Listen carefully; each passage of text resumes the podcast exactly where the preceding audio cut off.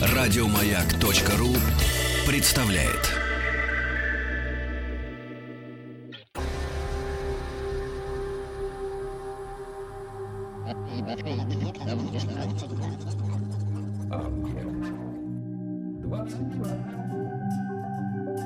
Объект 22. Литературный, литературный, Литературный Нобель. Нобель. Нобель. Это «Объект-22», я Евгений Стаховский, очередная серия нашего большого проекта, посвященного лауреатам Нобелевской премии по литературе. Мы добрались до 1921 года и вновь к французам. Но сначала вот о чем. Здесь уже Елена Дмитриевна Гольцова, доктор филологических наук, профессор РГГУ и МГУ имени Ломоносова, ведущий научный сотрудник Института мировой литературы Российской академии наук. Елена Дмитриевна, Здрасте, спасибо, что нашли на меня время сегодня. Здравствуйте, Да. спасибо за приглашение. А, К французам с большим удовольствием, тем более, что сегодня как раз тот случай, когда имя известное, вполне себе известное и почему-то, мне кажется, весьма популярное, Анатоль Франц. Четвертый из французов. Так себе, я думаю, да, лауреат Нобелевской премии а, по литературе. Ну, первым был Сюли Прюдом, как мы все хорошо помним, то есть вообще первый лауреат Нобелевской премии, да, это 1901 год. М, Потом там проскакивал Фредерик Мистраль, Ромен Ролан, ну и, собственно, Анатоль э, Франц, 21 год. А, знаете, у меня первый вопрос, он такой весьма стандартный и очень простой и почти школьный. То есть я каждый раз пытаюсь понять, насколько важна нам биография автора для того, чтобы понимать э, то, о чем он писал. Да, ну в случае с Анатолием Францем, в общем, наверное, она все-таки важна. Хотя лично я не сторонник как раз биографической критики. Анатоль Франц э, — это писатель своего поколения. А, Он на 4 года моложе Золя и на 4 года старше Гюисманса. 1844 Да, год. он родился в 1844 году, и это эпоха, когда во Франции, ну, э, точнее, когда он уже э, достигает э, ну, определенного творческого возраста, это совершенно определенная литературная эпоха.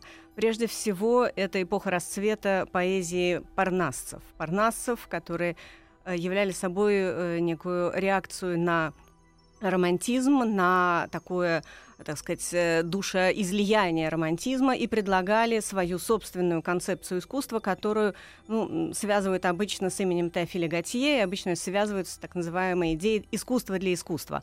Парнасцы выступали за бесстрастность искусства и за то, чтобы как бы искусство, эм, поэзия воплощала некие вечные образы. И, собственно, Анатоль Франц почти с самого начала участвует в этих сборниках. И Анатоль Франц начинает как э, поэт. Однако ему не удается прославиться на этом э, поприще, и лишь уже постфактум э, э, исследователи и, э, точнее, скорее, его современники, а потом уже исследователи э, будут эм, очень высоко оценивать его вот эти первые стихи. Э, Но вот это вот стремление к искусству для искусства — это очень э, важный этап э, в его творчестве. А затем он действительно обращается к скорее к натурализму. И, собственно, его первый э, роман, ну, в общем, наверное, скорее повесть, чем роман, Иокаста, это как раз, э, собственно, произведения, которые связывают с натурализмом, и обычно говорят о том, что вот Анатоль Франц увлекался и Спенсером, и Дарвином, э, и, разумеется, и Политом Теном, и был другом Золя, и, собственно, вот этот вот очень пессимистический эм, э, рома- э, роман связывают с э, натурализмом.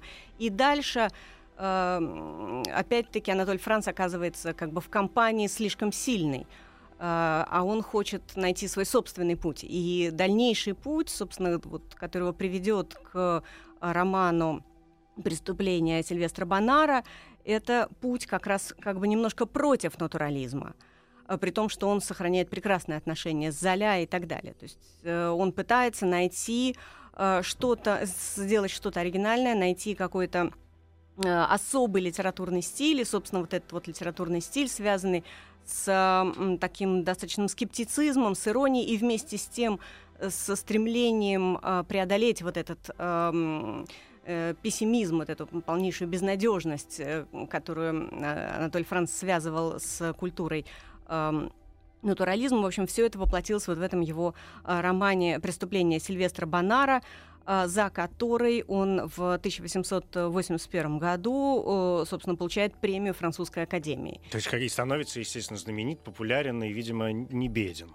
Да, он становится очень эм, э, популярен, э, но, понимаете, здесь э, тоже есть э, достаточно интересный момент, э, как бы, опять-таки, биографический. С самого начала Анатолий Франц связан с миром книг. Его отец эм, был... э, э, эм, э, э, в общем, у него была та, м, э, книжная лавка на э, набережной Парижа, на Ке-Малаке. А затем сам Анатоль Франц, в общем, должен был рано довольно зарабатывать на жизнь. Он, собственно, зарабатывал э, как э, вот в, в библиотечном деле. Библиограф. Да, он был библиограф, и в конечном счете он получил достаточно хорошее место в библиотеке Сената. И вот, собственно, этим он зарабатывал на жизнь. Это значит, что его образование это в- по большей части такое самообразование.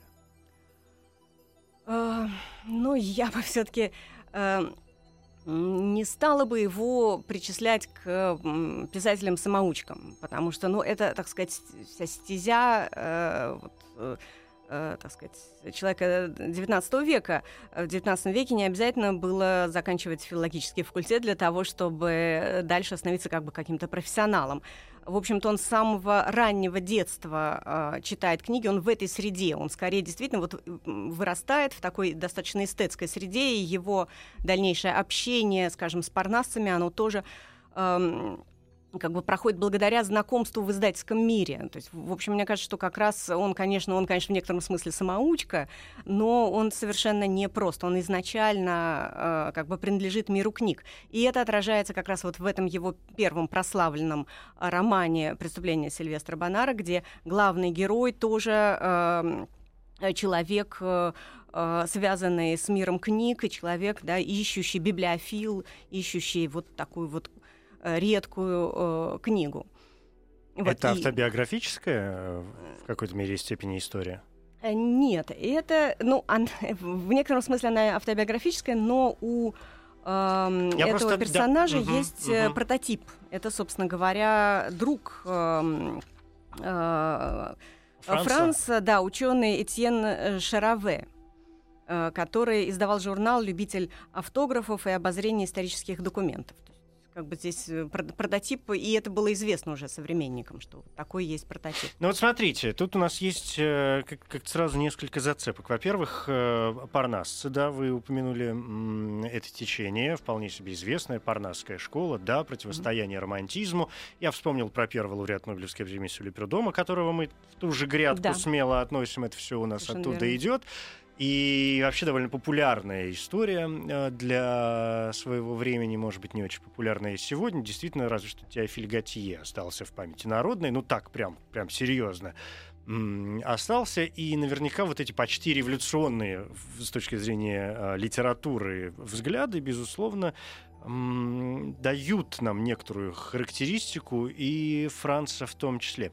С другой стороны, смотрите, вы заговорили о его первой популярной, такой большой, серьезной популярной книге о преступлении Сильвестра Бонара, но перед этим упомянули и Акасту, первую, да, Мгм. это первый его роман.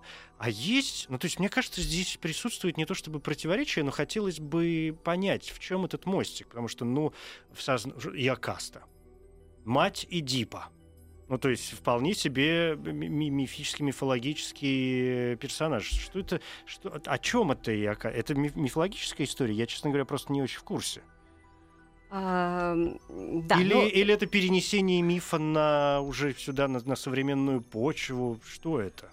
Ну, в общем, здесь как раз вот э, проявляется один из э, таких иронических приемов Анатолия Франца, который, с одной стороны, всегда эм, дает в своих произведениях ассоциации с античностью. Мне кажется, что это, в общем, связано с его тоже юностью, потому что он очень любил стихи Леконта де Лиля, вот ну, еще одного знаменитого парнаса, ну, сейчас довольно забытого. Мгм. Как раз у Леконта де Лиля есть э, два самых знаменитых сборника античные поэмы и варварские поэмы. Собственно, античные поэмы, они связаны, опять-таки, с очередным обращением к античности в какой-то степени. Это такой, знаете, страшно сказать, неоклассицизм.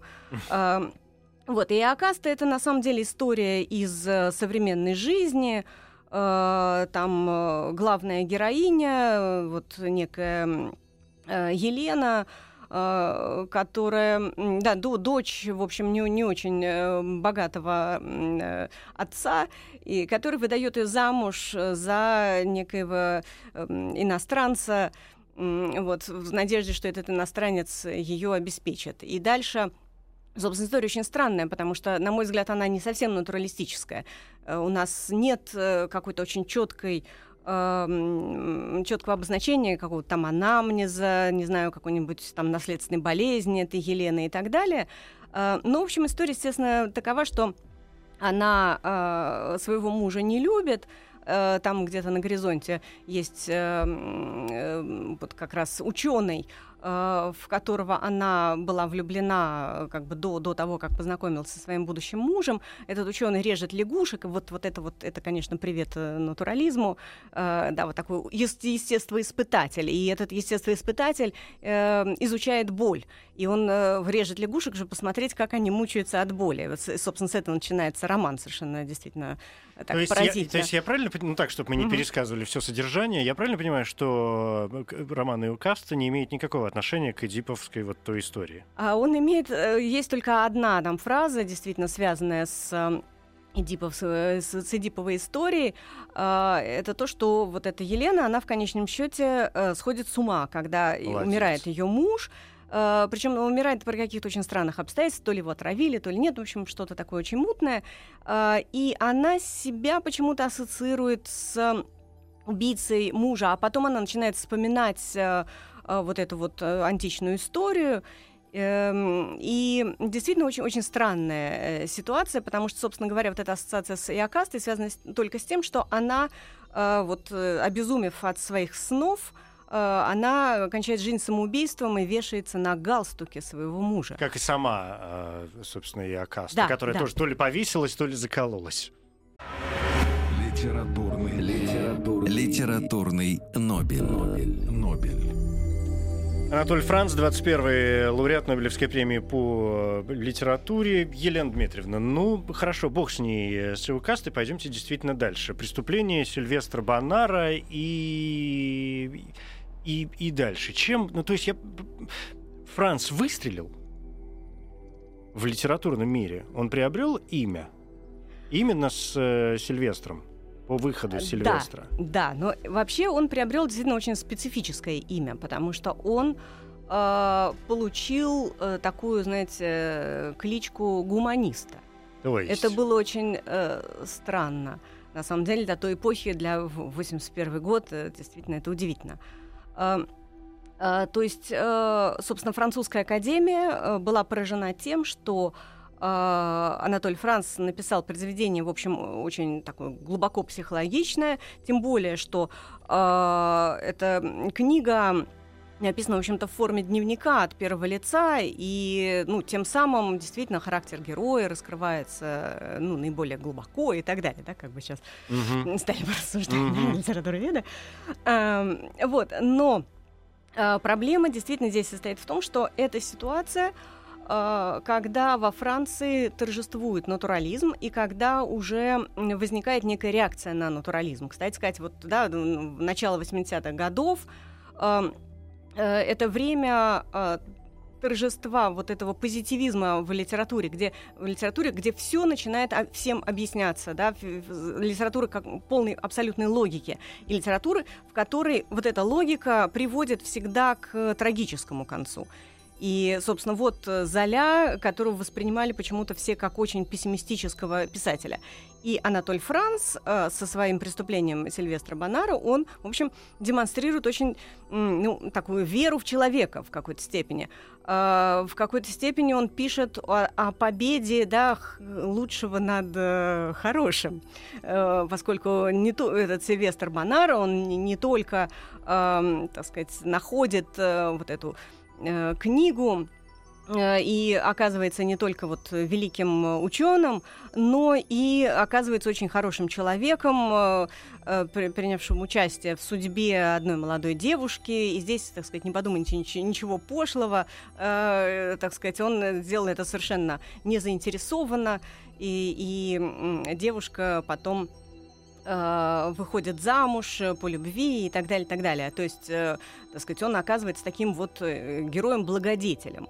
И, э, собственно, вот за вот этот гуманизм, который, э, я произнесла это слово с иронией, но на самом деле в французской академии никакой иронии в это не вкладывала, а наоборот, они, види, они искали литературу надежды. И в какой-то степени они действительно ее нашли вот в лице Анатолия Франца. Это правда, что м- вот этот гуманизм какой-то, ведь э, некоторые литературные ну, не знаю, критики, обозреватели, историки литературы, литературоведы, там как угодно можно все это называть, а, ученые люди, а, филологи, говорят, что собственно, с Сильвестра э, Бонара вообще начался вот такой чуть ли не новый тип э, героя, который стал складываться. Вот, вот вы произнесли слово гуманиста и совершенно какого-то бескорыстного человека. Человек, который, не мысля никакой выгоды для самого себя, э, совершает какие-то поступки, заботится о ком-то и так далее, и так далее. Да, и мне кажется, что в какой-то степени Анатоль Франц, вот, э, точнее, вот такое вот признание Анатолия Франца, оно э, было ну, каким-то предвестием, э, собственно, признания русской литературы потом во Франции в 80-е годы. Ну, скажем, Достоевского воспринимали как альтернативу Золя. Угу. Мне кажется, что да, и Анатоль Франц, но э, это было немножко позже, это где-то 84-86 год, когда вот Мельхиор де Вагюэ, бывший, на самом деле, дипломат, проживший очень много лет в Санкт-Петербурге, он вернулся в Париж, и на волне э, восстановления отношений с Россией и создания франко-российского союза эм, вот э, Мельхиор де Вагюэ публикует книгу «Русский роман», и он открывает французской публике Достоевского, Толстого ну, и он пишет о других романистах, но в основном вот, вот эти вот два имени, и дальше начинается просто шквал переводов э, этих писателей на э, французский язык. И Мельхиор де Вуге пишет в своей книге, что он... Э, э, ему очень нравится Достоевский, потому что Достоевский э, дал французам надежду.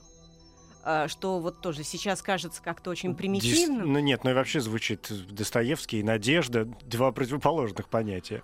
Э, нет, здесь имелось в виду надежда вот э, в религиозном плане, потому что э, для Мельхиора де Вагюэ Достоевский, конечно, он описывает безумных героев, и там было любимое тоже сравнение э, героев Достоевского с самим Достоевским, что вот как бы больной гений создает больных героев и так далее, но э, при этом это э, как бы тот, э, тот гений, который умеет как бы возвыситься над всем этим страданием, точнее, из этого страдания да, получить что-то, что ну, позволяет э, ну, преодолеть все. Да, и этим вот преодолением всего, собственно, э, была религия. Здесь любопытно то, что Анатоль Франц как раз как бы, в общем-то, он не, не религиозен. И э, преступление Сильвестра Бонара совершенно как бы далеко от этой темы. Но, очевидно, вот французское общество хотело чего-то вот такого светлого. И поэтому э, собственно, вот э, обращала особое внимание на вот такие вот положительные примеры. Они были в литературе того времени достаточно редкими. Э, это Анатоль Франц скорее исключение из правил. Он не создает тенденцию Э, во французской литературе, э, где бы вот все показывали таких э, замечательных добродетельных героев. Это скорее такое абсолютное исключение из правил. Которую он с большим удовольствием себе позволяет. Да, э, это понятно. Здесь, конечно, хочется, прямо здесь хочется задать вопрос об имени, но я позволю дать нам с вами минутку передохнуть, после этого продолжим.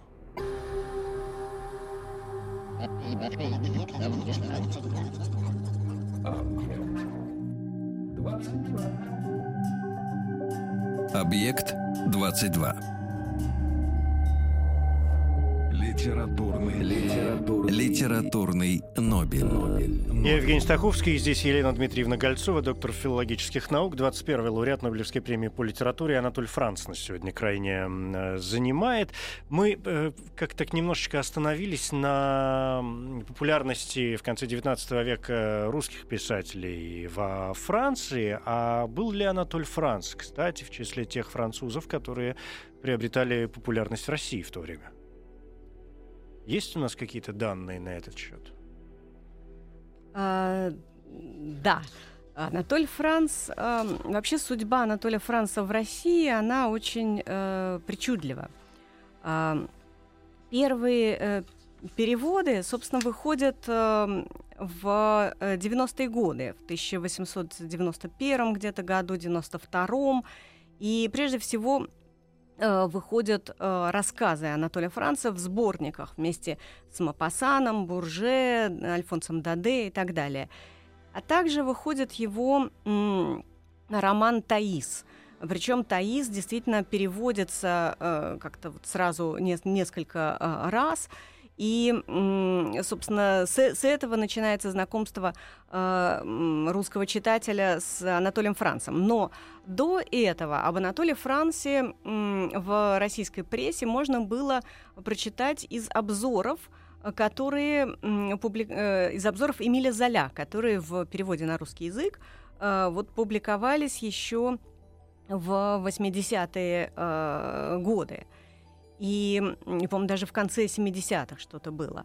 И поэтому как бы Анатоль Франц э, уже вот в 90-е годы, он э, достаточно э, знаком русскому читателю. И дальше происходит просто такое совершенно шквальное увлечение, повальное совершенно увлечение творчеством Франца. И его начинают пере, переводить просто в промышленных масштабах. И уже в начале века в 1907 году выходит первое собрание э, сочинений. Оно выходит в издательстве Саблина, и потом оно переиздается э, в 1910 и 1911 году. Вот. Кто интересуется Францем вот в эпоху так называемого Серебряного века? В общем-то, многие представители, да, знаменитые представители этого времени, и э, переводят его Зинаида Венгерова, выходили э, переводы э, Бальмонта, Куприна и, и так далее. И, конечно, известная история э, знакомства э, Анатолия Франца с Мережковским. И, собственно, сам Мережковский э, переводил э, э, новеллу э, э, Анатолия Франца, посвященную Италии. Э, и надо сказать, что вот эта вот связь с Мережковским затем была уже предметом самых разных литературоведческих студий, в которых даже сравнивали Мережковского и Анатолия Франца, что, в общем, такой до- достаточно деликатный момент, но сравнивали в таком очень э, общем смысле, что вот речь идет о писателях-философах, о писателях-мыслителях. Но Мережковский тоже, кстати, номинировался не раз на Нобелевскую премию, но, правда, так ее и не получил. Да.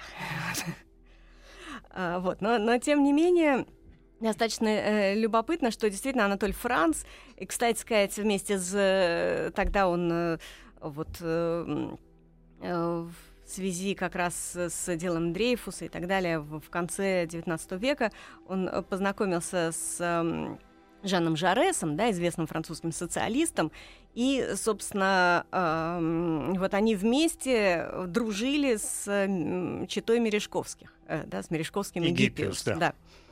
А, вот, и вот этот вот факт э, очень любопытен, потому что э, как бы это показывает, э, что вот этот социализм конца 19-го, начала 20 века, в общем, тоже он произрастал из самых разных поисков в культуре, в том числе, так сказать, таких сугубо эстетических поисков. А, вот. Но, конечно, и политических тоже. Но вот это очень да. важный политический момент, раз уж вы вспомнили, да, вы много раз произнесли имя Эмиля Зуля, и действительно Анатоль Франц и Эмиль Зуля, ну, в общем, как-то были знакомы. Я уж не знаю, дру- насколько дружны, но, видимо, имели друг к другу какое-то положительное э, отношение. И действительно, знаменитое дело Альфреда Дрейфуса, французского офицера, и знаменитая статья Эмиля Золя, да, я обвиняю, вышедшая в 1898 году в газете «Орор». Я уж позволю себе, чтобы не занимали время, не пересказывать это знаменитейшее и очень имевшее колоссальный политический резонанс э, дело Дрейфуса. Все желающие, мы делали об этом уже программу в подкастах а, наша программа «Календарь Стаховского», можно это дело все обнаружить. Но, тем не менее, э, Анатоль Франц тоже подписывает э, вот это обращение к президенту Франции того времени, да, Феликсу Фору, э, в котором Золя, собственно, обвиняет французское правительство и в антисемитизме, и во всем остальном. То есть это означает, что Франц выступает здесь исключительно с каких-то таких культурных моментов, или он все-таки мыслит себя как э, в некотором роде политический деятель, как человек, у которого есть имя, и к которому уже в то время прислушиваются? Да, это уже конец э, 90-х годов, э, когда Франц, э, в общем, наверное, на пике своей славы, он тогда уже стал и э, э, да, ему уже дали орден почетного легиона и так далее. И он действительно важная фигура, он э, в какой-то степени воспринимается как такой учитель э, нации, и его участие вот в деле Дрейфуса э, это ну, очень существенный шаг. И надо сказать, что из... э, Да, в это, к этому моменту он уже становится членом французской академии. А французская академия — это очень офици- официальная такая, очень официозная организация, э, куда принимали, конечно, только очень таких достопочтенных э, писателей и, э, так сказать, очень заслуженных перед э, Францией в таком и в государственном смысле этого слова. И он единственный, кто из Академии наук подписывает, из Академии, из французской, Из французской академии, да, академии. извините, да, подписывает вот это... м, подписывает вот это знаменитое письмо манифест. А Золя не был, да, членом французской академии? Нет, Золя не был членом французской академии. Нет, Зо- Золя Мгм. это такой, понимаете, разночинец. и Это совершенно Хулиган. друг- Да, хулиган, да, это совершенно другого полета человек. э, И, конечно, это очень важный э, политический шаг.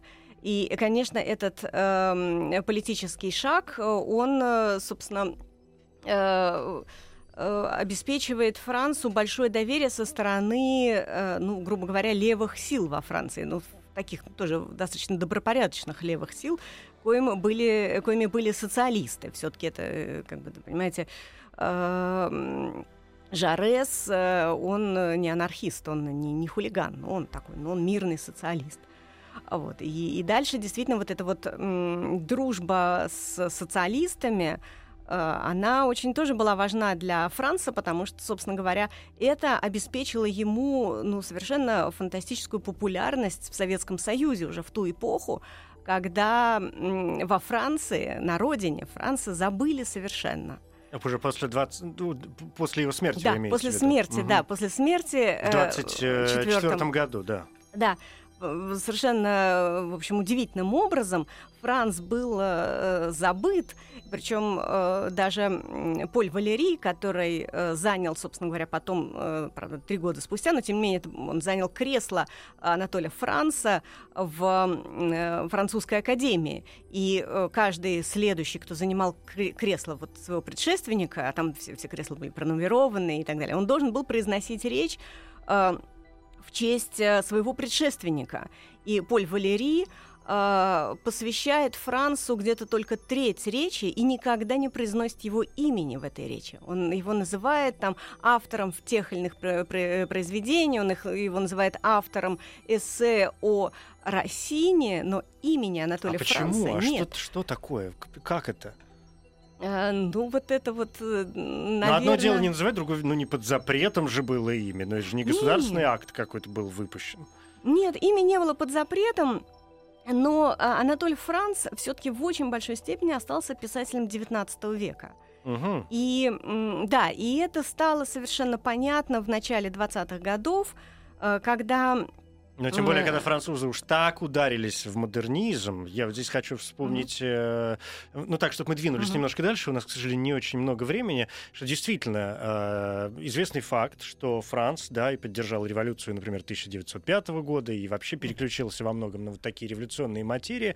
Э, это возвращаясь к парнассам, да, помните, я там сразу зацепился, что противовес романтизму, ведь что такое революция там и пятого, например, года, это, в общем, тоже такой своеобразный отход от романтизма, только в политическом э, смысле. И он приезжал в Россию в, там, в, в в 1913, по-моему, году Мгм. или 14 если мне память не изменяет, и как-то чувствовал себя здесь неплохо. И вот смотрите, ведь Франция а, чуть ли сегодня, сегодня не воспринимается многими чуть ли не как не родина романтизма. Уж во всяком случае Марсель Пруст, наш великий и ужасный, который э, где-то там в другом, на Олимпе всего этого дела э, пребывает, ведь они с эм, Францем были достаточно хорошо знакомы. И другое дело, вот это литературное какое-то расхождение, уж насколько Пруст не революционер в политическом смысле, в литературном-то еще ого-го какой. И Франц, который... В общем, какое-то, какое-то сложное а, ощущение от а, него. Я ж, вот я его не могу понять, вы знаете. ну вот, То есть он э, представляет, в мо- вот у меня от него ощущение, как такого очень, а, очень какого-то ведомого человека, которого сегодня он услышал что-то и пошел в ту сторону, завтра услышал что-то другое и пошел в другую сторону. Ну, то есть он никак не может понять, что ему надо-то самому. Ну, мне кажется, что он просто, в общем-то, в свою вот всю свою жизнь, прославленную жизнь, а прославился он вот где-то, когда ему было 37 лет, вот, э, собственно, благодаря преступлению э, Сильвестра Бонара, он после этого действительно э, э, ну, чувствует себя писателем, который ну, что-то говорит обществу. Он чувствует какую-то ответственность, и действительно дальше м, вот он пишет романы о современной жизни, вот это так называемая да, современная история, так, цикл из четырех романов с главным героем господин Бержере, опять еще один Опять положительный, да, опять, опять положительный герой. А Вот, с другой стороны, он, в общем, работает в разных жанрах. Там, если взять э, «Остров пингвинов», то это такая политическая пародия, но в некотором смысле, не знаю, э, что-то связанное с жанром э, антиутопии, да? Ну, И абсо- гротеск. Да, гротеск. Птицы, птицы превращены в людей. Да, и Мгм. это абсолютно условное произведение. Здесь нет абсолютно никакого э, реализма, да, и с другой стороны его вот уже последние произведения, посвященные, собственно, тоже вот не- неким моральным проблемам, да, его эм, Но ведь сатира, Книги. ведь сатира. Ну вот вы, вы напомнили, например, пингвинов, это ведь чистой воды сатира. Литературный, литературный, Литературный Нобель. Нобель. Нобель. Вообще, конечно, парадоксальная вещь. Вот это время, там, 19 век, да, конец 19 века, да и и на- начало 20 время монументальных, совершенно огромных каких-то романов. И вы вспомнили уже сегодня современную историю, которая состоит из четырех романов, да, Анатолия Франца. Можно вспомнить четырехтомник литературной жизни э, и, и критические и так далее какие-то работы. Я остановился на сатире, ведь действительно «Остров пингвинов», он вообще уходит куда-то в другую степь, такое ощущение. Значит, э, то у него какие-то птицы в людей превращаются, а то «Восстание ангелов», то, что Мгм. дальше уже пошло, да, совершеннейшая фантастика. Ну, фан- ну, фантастика в, в смысле жанра, фантастический роман-то, в общем. Да, но дело в том, что э, это как бы жанры тоже существовавшие в, ну, скорее в такой модернистской литературе уже конца XIX века, и эм, в общем, здесь, мне кажется, нет ничего особенного. Там была, например, у Вилье де Лилядана замечательная э, замечательный роман «Будущее Ева» про такую автоматическую женщину там и так далее. То есть, в общем, вот, вот фантазия тогда Не, ну понятно, там уже и да. Уэллс вовсю, Да, и, и конечно. с другой стороны, да. конечно, вот это. Вот, а вот по поводу э, сатиры, конечно, Франц э, стяжал э, репутацию писателя, в общем-то, скептического, иронического и очень скептического, и чем дальше развивается его творчество, в общем, э, тем более он скептичен, да, он уже смог себе позволить э, немножечко перестать быть гуманистом вот в э, десятые годы 20 века. И здесь, мне кажется, как бы апофеозом окажется его роман «Боги жаждут», эм, написанный в 12 году и посвященный французской революции. И это достаточно любопытно, потому что, ну, французская революция, понятное дело, друг Жареса пишет о французской революции, и, казалось бы, должен э, как-то ее, может быть, восхвалять, но здесь речь идет о художнике, который становится палачом при якобинской диктатуре. Здесь совершенно какая-то страшная история. И история, в общем, если ее пересказывать, она, сам, она сама по себе гротескна просто своей чудовищностью. Э, Вместе с тем, конечно, здесь нужно опять-таки вспомнить о корнях Анатолия Франца. Его отец-то, в общем, был неким образом причастен к революционным и постреволюционным временам, и он был легитимистом в 20-е годы, то есть как бы таким, ну, в общем-то, он не любил революцию. А, Вот. Но Анатолий Франц в этот момент действительно поддерживает э, революционные движения. Он вот в тот момент дружит очень сильно с социалистами и так далее. Вот, но если вернуться как бы к э, тому, собственно, почему французы забывают так быстро э, Анатолия Франца, конечно, нужно, вы очень правильно вспомнили о Прусте. Я просто подумал, опять же, к вопросу о масштабах, да? Все писали, Да. писали и вылились в э, семитомник э, прустовский гениальный. Да, потому что ведь именно Франц оказывает, оказался тем человеком, который привел Пруста в э, литературу, э, написав предисловие к раннему сборнику э, Пруста «Утехи и дни». Ам, И, собственно, благодаря этому этот сборник, ну вот все-таки напечатали, потому что э, Пруст в конце XIX века печатает все за свой счет э, с большим трудом, э, в каким-то очень ограниченным тиражом. И э, она, э, существует мнение даже, что и вот этот вот памфлет эм, «Я обвиняю Золя» э, собственно, эм, за- ну не тоже заставил, но как бы подсказал Францу, что его надо бы подписать именно Марсель Пруст. Но это, на мой взгляд, такая полулегенда, но, но тем не менее мне бы хотелось ее упомянуть. Упомянуть. И, соответственно, Пруст э, делает, конечно, реверанс в сторону э, Франца в своей, э, в своем цикле романов «В поисках утраченного времени». В общем-то, считается, что Бергот... э, знаменитый писатель Бергот, это, собственно говоря, И есть а, Франц. Есть Франц. Хотя э, у, у Бергота, и как бы, ну, как у всех персонажей, просто много разных пр- прототипов. Это в том числе еще и Джон Рёскин. Но как бы и Рёскин, на самом деле, это тоже великий учитель Марселя Пруста, э, который переводит, э, тоже еще в эпоху, так сказать, раннюю, эм, книгу эм, э, Рёскина, которая называется э, «Амьенская Библия». Вот, таким образом, как бы в этом Берготе два, два великих учителя Пруста. Но если мы читаем Пруста, если мы читаем Анатолия Франца, мы, конечно, видим огромную разницу между, да, между конечно. традиционным, в общем-то, письмом, пусть и аллегорическим, да, если речь идет о, об, острове пингвинов, и совершенно э, современным вот этим вот модернистским письмом э, Пруста. Который А, блестяще читается и сегодня. Ну, при ну, да. определенной подготовке, конечно. Да, конечно. А, И э, когда вот Поль Валери э, высказывает какую-то такую осторожность по отношению к Анатолию Францу, это, собственно, осторожность со стороны вот таких эм, современных классиков, современных классицистов, к которым относил себя Валерий, так же, как и вот Андрей Жид, э, ну и прочие то, что дальше деятели. уже пошло. Да. Да, понятно. Э, Большое вам спасибо. Елена Дмитриевна Гольцов, доктор филологических наук, профессор РГГУ и МГУ имени Ломоносова, ведущий научный сотрудник Института мировой литературы Российской Академии Наук. Ну вот точки, мне кажется, мы смогли разбросать, что касается Анатолия Франца. Спасибо. Литературный, литературный, литературный Нобель. Нобель. Нобель. Коротко говоря, Анатоль Франц, французский писатель и литературный критик. Настоящее имя Франсуа Анатоль Тибо, годы жизни 1844-1924. Наиболее известные труды, романы «Преступления Сильвестра Бонара», «Жизнь Жанны Д'Арк», «Боги жаждут», серия книг «Современная история». На русский язык, среди прочих, его переводили Константин Бальмон, Дмитрий Мережковский, Александр Куприн.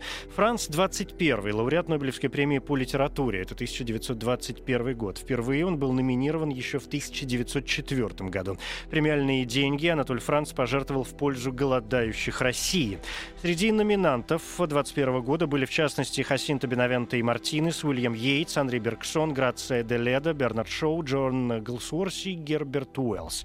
Премия Анатолию Францу вручена с формулировкой в качестве признания его блестящих литературных достижений, отличающихся благородством стиля, изяществом, глубоким гуманизмом и истинно гальским темпераментом. Еще больше подкастов на радиомаяк.ру.